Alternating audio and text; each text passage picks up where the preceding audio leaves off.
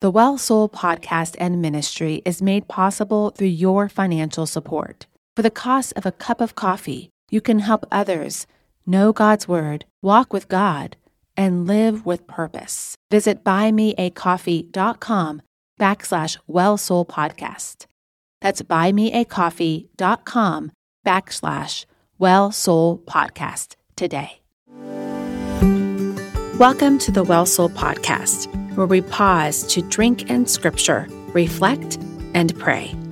I am your host, Seana Scott, and sometimes life leaves our souls feeling parched. So come to the well of living water that never runs dry.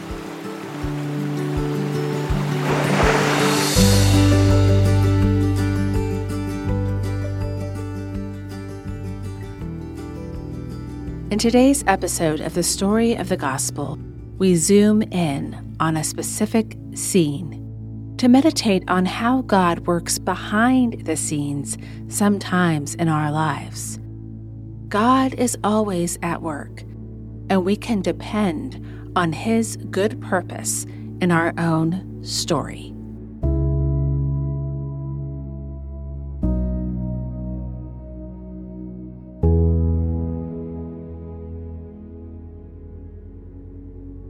Today, the story of the gospel picks up as Jews returned to the land of promise after the exile, under the rulership of the Persian Empire. But not all the Jews returned to the land, including a young woman by the name of Esther and her uncle, Mordecai. Now, through a series of unique events you can read about in the book of Esther, Esther hid her identity as a Jew entered a beauty pageant of sorts and won the king's favor, so she became queen of Persia. The story then reveals that Mordecai, Esther's uncle who served at the king's gate, learned of an assassination plan against the king. So he sent warning to the king through Esther, and the king is saved. This episode was written down in the King's Scrolls. Then we are introduced to the antagonist, evil Haman. Dun dun dun. Haman hated the Jews, and he especially despised Mordecai because Mordecai would not bow down to him. So Haman concocted a way to have the king approve for the annihilation of all the Jews. And the date was set by casting lots, called Pur. When Mordecai heard of this plan, he tore his clothes in grief and put on mourning cloths. This is where we meditate on Scripture today.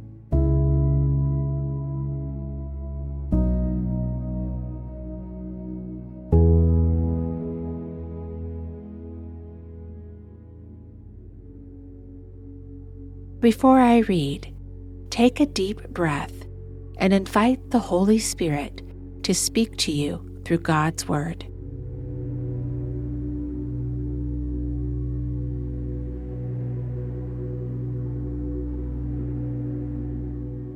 Come, Holy Spirit, come. Esther 4 5 to 17. Then Esther summoned Hathach one of the king's eunuchs assigned to attend her, and ordered him to find out what was troubling Mordecai and why. So Hathach went out to Mordecai in the open square of the city in front of the king's gate. Mordecai told him everything that had happened to him, including the exact amount of money Haman had promised to pay into the royal treasury for the destruction of the Jews. He also gave him a copy of the text of the edict for their annihilation, which had been published in Susa, to show to Esther and explain to her. And he told him to instruct her to go into the king's presence and beg for mercy and plead with him for her people. Hathach went back and reported to Esther what Mordecai had said. Then she instructed him to say to Mordecai, All the king's officials and the people of the royal providences know that for any man or woman who approaches the king in the inner court without being summoned, the king has but one law that they be put to death, unless the king extends the gold scepter to them and spares their lives. But thirty days have passed since I was called to go to the king. When Esther's words were reported to Mordecai, he sent back this answer Do not think that because you are in the king's house, you alone of all the Jews will escape. For if you remain silent at this time, relief and deliverance for the Jews will arise from another place.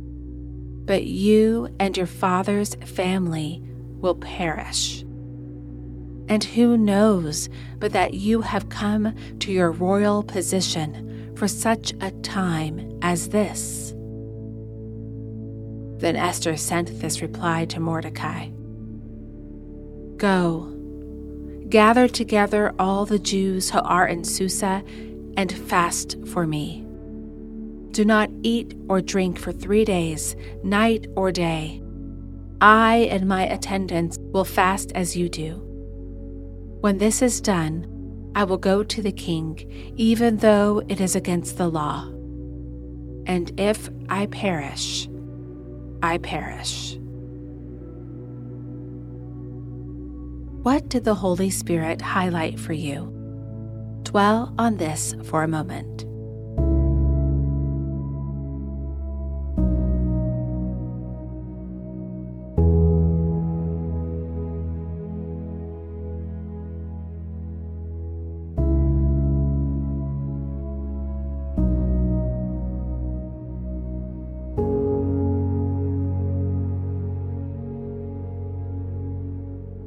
Mordecai had full confidence that God would bring deliverance, even if Esther remained silent. He believed deliverance would come. And I wonder whose confident faith has inspired you in your times of need? Or who might need your confident faith in their life today? Think about this for a moment.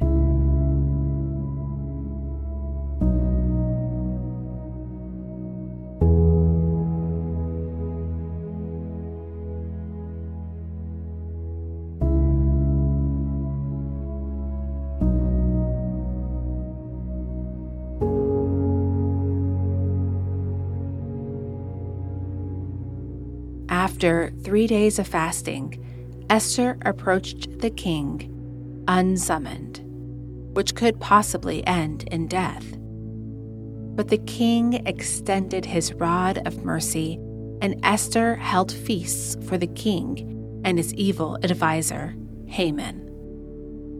On the first night after the first feast, Haman saw Mordecai once again, not bowing down to him and Haman devised to kill Mordecai by building a capital punishment device, the ancient version of hanging by impaling someone.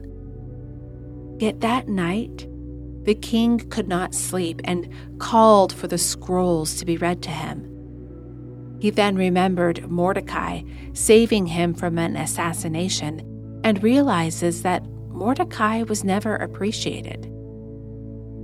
So the next morning, when Haman walked in to ask for permission to hang Mordecai, the king asked his adviser, What shall I do to someone whom I want to honor? Haman, so full of himself, tells the king everything Haman wants for himself. And in a turn of events, the king tells Haman to do such a thing to none other than Mordecai, the exact man Haman meant to ask the king to impale that very day. At the second dinner, Esther then revealed her request and pleaded with the king to save her people from this decree, and the king is enraged. Who did such a thing? he shouts. She pointed out that Haman, right in front of him, Haman, is the one who did this. And thus Haman is hung on the pole he prepared for Mordecai. Indeed, God is at work in this great reversal. God is at work behind the scenes, even though he is never clearly spoken about in the words of this book in the Bible. God vindicates his people and punishes those who rise up against him. The king then makes a decree that the Jews can defend themselves on the date set for their annihilation. The people are saved, Mordecai is raised in place of Haman, and God's plan for the redemption of all people through the line of David is kept intact. Because God keeps his promises. Now take a moment to reflect and pray about your story. Where have you seen God's invisible hand at work, even when it's not so obvious? Spend a moment in prayer praising Him for this, or anything else the Spirit brings to mind.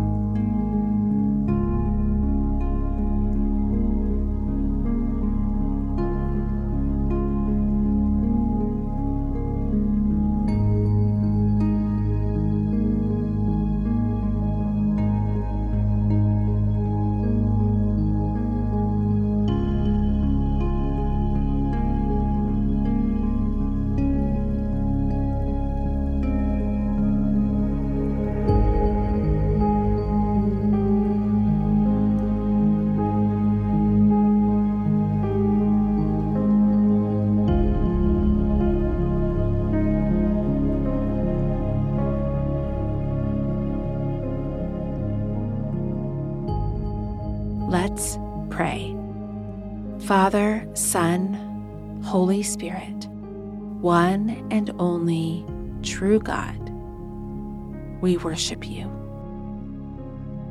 Thank you for the book of Esther in your scriptures, which shows us that you are always at work, even when your work is not obvious because all things are under the care of your grand plan of redemption.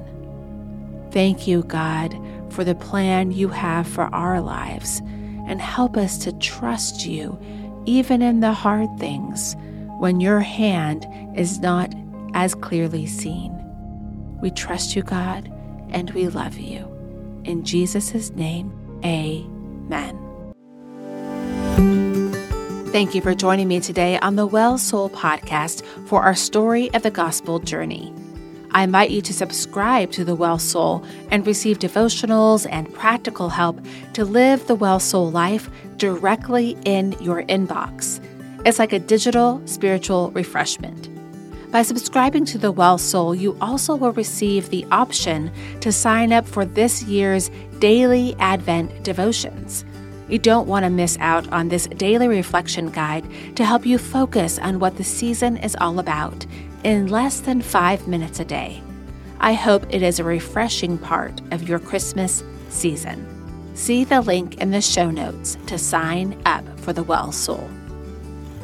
In closing, I remember my late friend Brian Vasquez, who made this podcast possible. God bless you, and I pray that you have a well soul.